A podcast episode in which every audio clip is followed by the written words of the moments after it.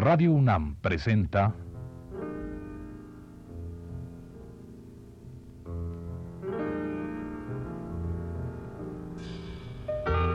Retrato Hablado.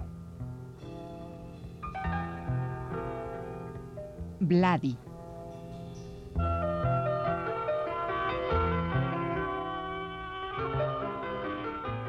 Un reportaje a cargo de Elvira García.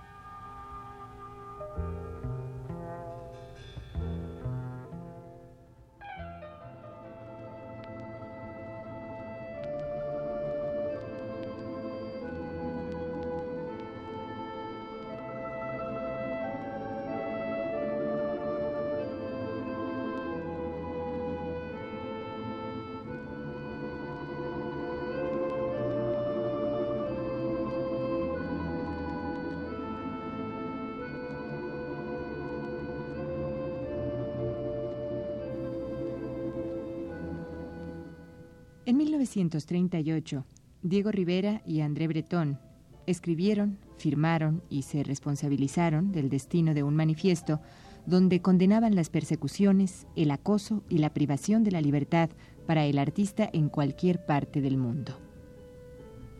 Diego Rivera y André Breton, tal y como lo consigna Raquel Tibol en su libro documental Arte y Política, escribían las siguientes acaloradas frases.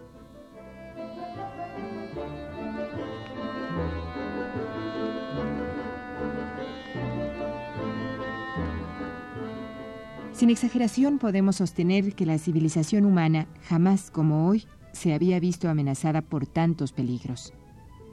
Los vándalos, con ayuda de medios bárbaros, es decir, bastante precarios, destruyeron la civilización antigua en un rincón limitado de Europa. Actualmente es toda la civilización mundial, en la unidad de su destino histórico, la que se tambalea ante la amenaza de fuerzas reaccionarias armadas con toda la técnica moderna. No pensamos solo en la guerra que se aproxima. Desde ahora, en tiempo de paz, la situación de la ciencia y del arte ha llegado a ser absolutamente intolerable.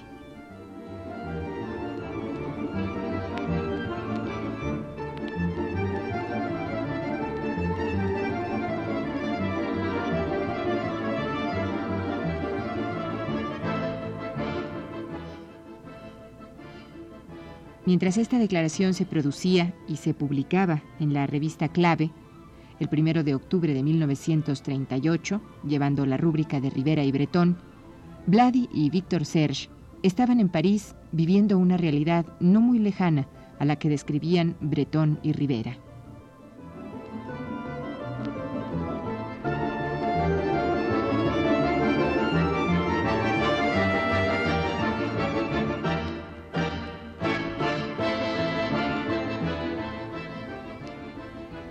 1942, Serge y Vladi se embarcan con un grupo de refugiados con destino a Marsella, La Martinica, Santo Domingo, Cuba y México.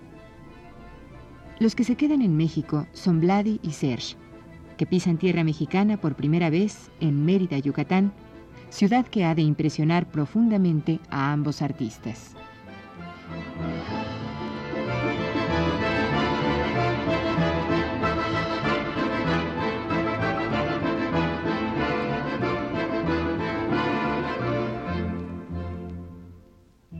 Llegas junto con tu padre a México y por Mérida, ¿sí? Sí. ¿O no? ¿Estoy correcta? Sí, sí, sí, Bueno. sí. ¿Cómo sientes Mérida? ¿Cómo es decir, cuál es tu primera experiencia de la tierra mexicana, pues? Increíble. ¿Te pasa lo mismo que con el Caribe? Bueno, de, de alguna no, manera. es otra cosa. No, eh, yo llego a un México que tú no conoces. Pues no. Eh, llego a un México de las estampas de, eh, del siglo XIX, no de chinacos, pero casi.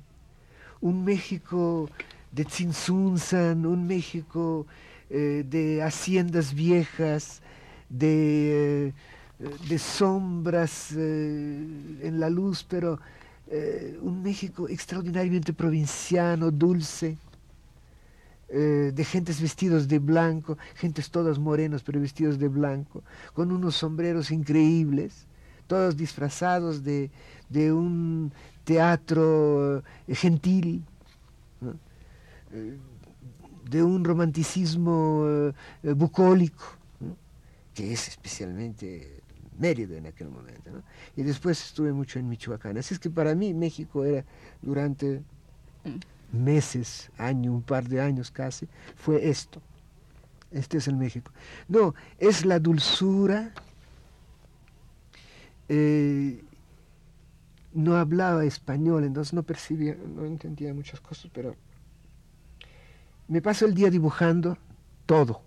Chiles, zapatos, eh, en fin, guaraches, faldas, eh, perfiles, bocas, ojos, en fin, todo, todo lo que me llamaba la atención, registrándolo, ¿no? Como, pero mi padre decía que casi eran dibujos antropológicos, ¿no?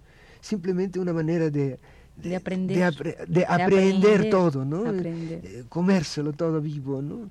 Me iba a las charreadas en Reforma, donde está el seguro, había un lugar, un centro charro, ahí iba a ver como todos los días, no entré en la librería, además no lo sabía ni leía yo el español. Eh, iba a la villa, dibujaba la villa, iba a Chapultepec todos los días, dibujaba las nubes, dibujaba la ciudad, dibujaba la luz. la luz, ¿cómo, es la, cómo era, era la luz? bellísima, era la región más transparente, no la más opaca como es ahora. ¿no? Eh, efectivamente lo era. ¿no? Todavía tengo dibujitos de aquel, y es la prolongación de los dibujos del Caribe, es lo mismo, es curioso, porque a veces en el último cerro del, del fondo se veía el arbolito más minúsculo, con una precisión enorme, eh, cuando había una mancha negra enfrente por una nube que pasaba, ¿no? Eh, exactamente los efectos del mar, ¿no? y los efectos de la pintura veneciana. Claro. Después vamos a hablar de la pintura veneciana que tiene mucho que ver con tu pintura y sobre todo creo que más... Yo quisiera ser el primer nuevo pintor de la nueva escuela veneciana. Vladi, ¿te sucede lo mismo que te sucedió en París cuando tú llegas a México, a la Ciudad de México y encuentras todo el movimiento, pues está el muralismo ya un poco eh, en su segunda o que no sé, tal vez ya está. Ahí ya puedo, eh, ahí puedo precisar un poco más, porque yo diría que en México las cosas para mí se empiezan a simplificar. Es decir, como que antes de México todo se está haciendo bolas cada día más. Si no llegamos aquí podemos decir que todo hubiera acabado muy mal. Eh, probablemente en el maquis, en la resistencia, en la lucha, un tanto desesperada, destructiva, etc. ¿no? Y hubiera terminado mal. Lo mismo que en Rusia. ¿no? Aquí como que empieza un periodo vivificante, ¿no? de normalización. Entonces, como que yo veo que todo podría, se empiezan a ordenar las cosas. No hay que exagerarlo, pero retrospectivamente yo veo eh, que todo se normaliza en gran parte, yo diría que en el momento donde se normalizan, ¿por qué no hablar de estas cosas que son demasiado privadas? Pero es cuando eh, yo encuentro a Isabel, ¿no?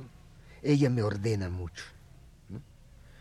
Eh, su papel es enorme, ¿no? No acabaríamos tan pronto, ¿no? No se le hará bastante justicia. Eh, muy en serio, sin querer halagarla ni a nadie. Hablo lo más objetivamente posible. Su papel es enorme porque México y ella me normalizan y me dan la oportunidad de hacer algo que no hubiera podido hacer nunca. ¿no? Si ahora te digo que he hecho dos mil metros de fresco y cuando fuimos al Kremlin vi todas las paredes de ladrillo por dentro de las pascas de de, de las torres estas, completamente vacías. Yo digo, pero ¿qué he hecho? No? Todo lo que he hecho allá lo tenía que haber hecho aquí. ¿no? Es normal, ¿no? Si López Portillo, si eh, Echeverría hubieran estado en Moscú, me hubieran mandado a hacer la torre ahí. normal, no hubiera pasado nada, lo hubiera pintado, ¿no? Hubiera sido muy bonito. Pero eh, jamás hubiera podido concebirse esto, ¿no? Por esto yo siento de que hay una especie de lógica que conduce aquí en México se puede hacer lo que allá no. Una especie de lógica compensatoria o no sé qué, un destino. Otros locos griegos dirían que esto había un destino, una predestinación. ¿no? Entonces, a partir de que yo estoy aquí, sí yo empiezo a ver las cosas con mayor claridad. ¿no? Primero porque las cosas son mucho más simples. Es decir, las cosas son más simples y a la vez, cómicamente, más enredadas, porque las cosas no se llaman por su nombre. Las cosas son simples, pero no se llaman de la misma manera. ¿no? Es decir, revolución rusa no era para, realmente aquí no se veía como era la revolución rusa, porque ahí teníamos contrarrevolución y aquí parecía que había revolución. No, nos hablaban de que Stalin era Lenin y Stalin era Stalin. Era otra cosa, ¿no? Eh, se hablaba de un partido bolchevique que ya no existía, lo había fusilado por entero, y todavía se hablaba de esto. Los mejores, un revueltas, no conocían, ¿no? Yo tuve problemas con revueltas, inclusive hasta chuscos de teatro, podríamos hacer un show de teatro de ellos, ¿no? Sobre de que él entendía las cosas de un modo y yo las entendía de otro y no nos entendíamos y de repente nos, nos agarramos diciendo, bueno, oye, si es que no hablamos del mismo personaje y el personaje era Lenin justamente, ¿no? Eh, bueno, de, cosas de esas. Ahora, eh, luego había una cierta obviedad. El policía no era un policía. El hombre de político no era un hombre político, era un negociante. El hombre negociante era un gángster. Eh, y así, ¿no? Todo el mundo estaba disfrazado, ¿no? Esto muy pronto me di cuenta porque además me puse a leer el español, como se debe, y leí el Gran Teatro del Mundo, y el Gran Teatro del Mundo era lo que yo estaba viviendo, estaban todos disfrazados con trajes del Gran Teatro del Mundo, ¿no? Eh, y eh, todo se simplificaba. Los medios artísticos eran eh, muy inocentes. Yo conocí mucho a María Izquierdo, entonces me introdujo, ahí Iván de Negre, que era un encanto de muchacho fuimos muy amigos, fueron muy amigos de, nuestra familia, y eh, eh, conocí eh, muy bastante este medio, ¿no? A María lo frecuentaba su galería, era una señora que, muy atenta, que me recibía, inclusive me sentaba en su mesa, ahí con, entre políticos muy extraños, ¿no? Y, a la, la, galería de Inés Amor, donde había obras que se veían muy interesantes, ¿no? Conocí todo esto, ¿no? Y luego la gráfica popular, toda, eh, si quieres no estaba aquí entonces, ¿no? Pero en todo caso, todo era bastante simplificado, ¿no? Y, y, yo me desenvolvía de esto con sentido crítico, entonces me encontraba eh, bien en el sentido de que yo me ubicaba, ¿no? Lo que sí no acababa de encontrar, encontrar por qué eran así, por qué había tanta tanta tanto error en la eh, errores en las eh, en, su autoconocimiento mi padre dejó un dicho que siempre me llamó mucho la atención. Dice que los mexicanos eran un pueblo niño. Le gustaba mucho sobre todo en Michoacán los indígenas y todo esto y claro, él se refiere al indígena, un pueblo niño. Yo a la, a, como yo ya soy mexicano hace 40 años, entonces yo ya no soy tan, tan eh, condescendiente. Yo, yo, creo que somos un pueblo desesperantemente irracional, eh, por lo menos para, para no ponerme a hablar como suelo hablar con, con malas palabras.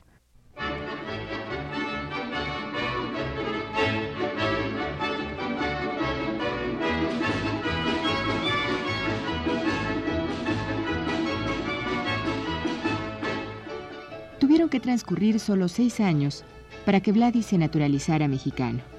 Esto fue en 1949. En el Inter, se había casado con Isabel Díaz Favela, su compañera solidaria y gran apoyo. Y también en 1947 su padre, Víctor Serge, había muerto.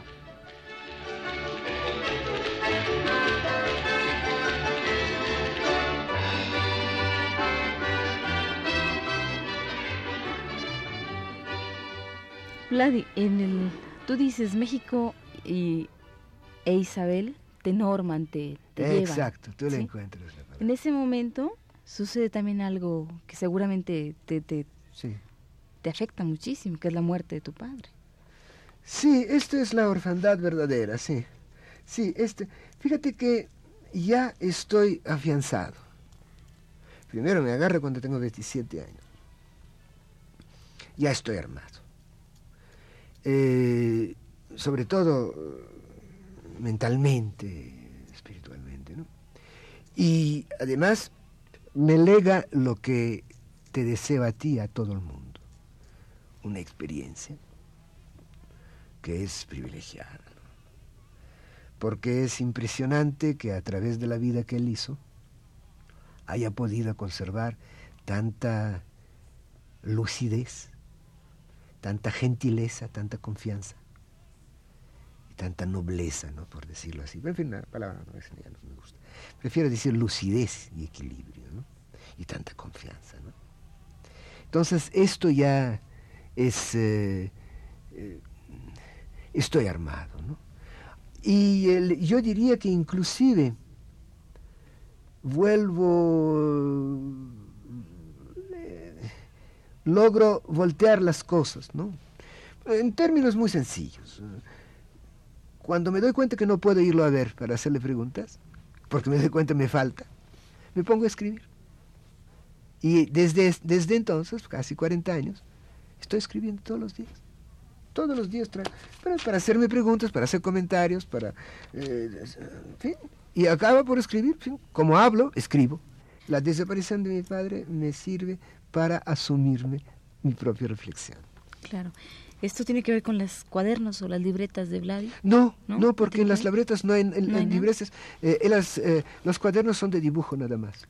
los otros son así y hay también unos 500. ¿Y, si algún día los vas a publicar? No, no, las quiero, las Una cosa personal. No, esto es simplemente registros de... Sí, es una... ¿Sabes qué es? Es las idas al Hermitage. Las fugas que se vuelven más conscientes y más sistemáticas, que en vez de irse a, currucar ahí o al Louvre con un, con un cuernito con, con unas aceitunas y, y, un, una baguette, me sentaba en el suelo para dibujar de cosas de Rubens o de cosas de, pintores ahí, de cuadros del Louvre. Entonces, en vez de esto, pues en el metro también dibujaba y escribía. Con el tiempo me pongo a escribir y dibujo simultáneamente.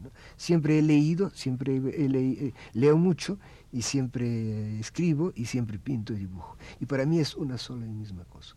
En los, eh, libros dibujo, en los cuadernos eh, dibujo, hago dibujos y en otros cuadernitos así de, escribo notas. ¿no?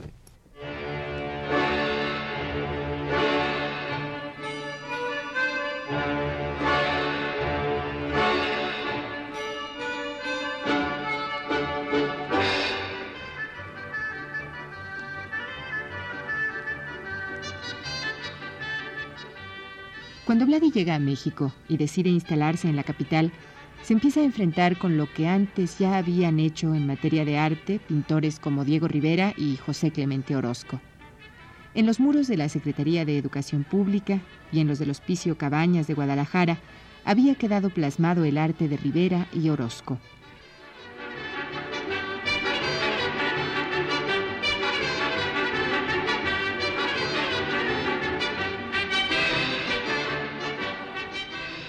Vladi se acercó al trabajo de ambos, lo analizó, lo comprendió y años más tarde él mismo realizó murales en nuestro país, más de 10, algunos en casas particulares, pero otros en centros públicos, como el más reciente, el de la Biblioteca Miguel Lerdo de Tejada, 2.000 metros cuadrados de obra pictórica.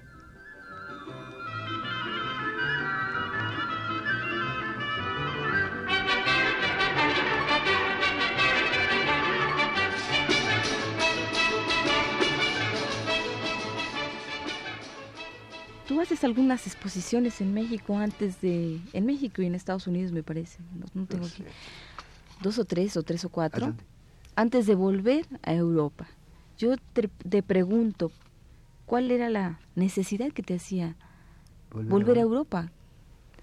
Ah, esto tan poco tiempo. es una... Sí, esto yo creo que necesitaría muchas palabras para decirlo, pero es un chequeo. Eh, las 15 eh, veces que fuimos a Europa, yo fui unas 15 veces, unas 10, eh, me doy cuenta que generalmente voy para sumergirme en un ámbito que es otra vez el de los 16 años. es una, callado, donde estoy como ensimismado, como un briago. ¿no? Eh, la primera vez que yo salgo a Europa para hacer lo que se llama un poco de promoción, ¿no? Eh, no al retornar a los lugares como para, para dialogar con ellos como, como un interlocutor, ¿no? un viejo interlocutor con, al que hay que convencer o con el que, hay que checarse. ¿no? Eh, creo que esto me ha preservado contra muchas vanidades y contra muchas sobreestimaciones que me hubiera yo podido exponer, que es muy de extranjeros en México de que como les va bien acaban por creer que son la, mamá de Chita. Eh, yo creo que esto de retornar a Europa y checarme y ponerme en mi verdadera dimensión me ha servido, pero el último viaje es muy curioso, es la primera vez que me, he propuesto hacer un viaje de promoción y me fue de mil maravillas. Sí, eh, la duda era esta, ¿no? Y tú regresas después y empiezas pues en la Galería Pris, eh, con todo este movimiento de Gironella y todo esto, todo, el, todo este movimiento un poco para buscar las nuevas, eh, las alternativas de Así es, así es, hay nuevas, así hay nuevos, eh, bueno, la necesidad de abrirse camino en un ámbito que es bastante hostil. En aquel entonces, pues había, no hay más ruta que la nuestra, galerías muy nacionalistas, muy hostiles a los pintores que no fueran los o locales o simplemente de las mafias existentes. Hicimos nuestras propias salidas, ¿no? Pero eh, sí me da un poco de curiosidad. Tú hace rato decías que tú llegaste a un, a un país, México, que tenía que era el gran teatro del mundo, que cada quien tenía su disfraz.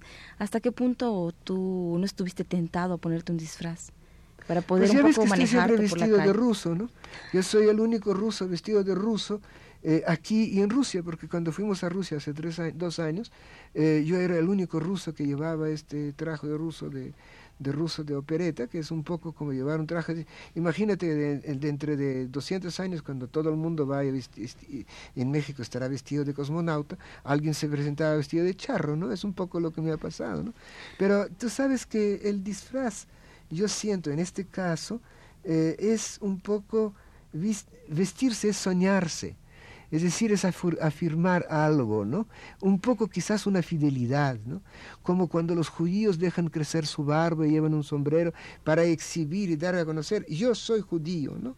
como podríamos vestirnos efectivamente de charro o de llevar un zarape en, invierno en, en, Nueva York o en París, ¿no? Eh, hay gente que lo hace, ¿no? ¿Por qué? Porque están orgullosos de esto es su identidad, ¿no? Eh, pues es una forma de disfraz, ¿no? Pero el disfraz en este caso es afirmación. El disfraz que yo conocí era un juego.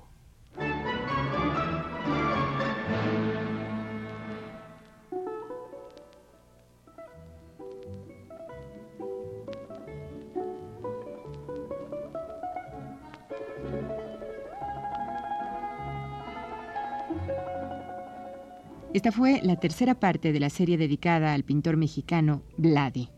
Le invitamos a escuchar la cuarta y última el próximo martes a las 21.15 horas. Gracias por su atención.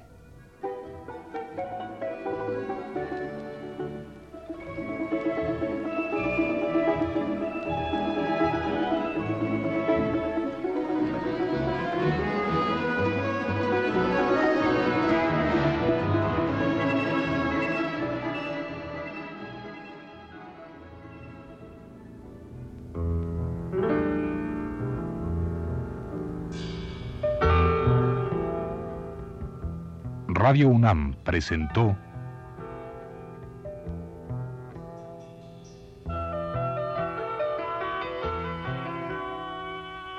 Retrato Hablado.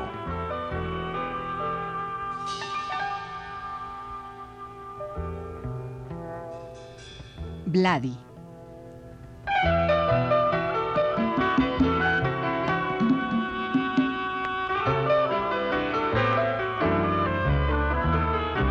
Reportaje a cargo de Elvira García.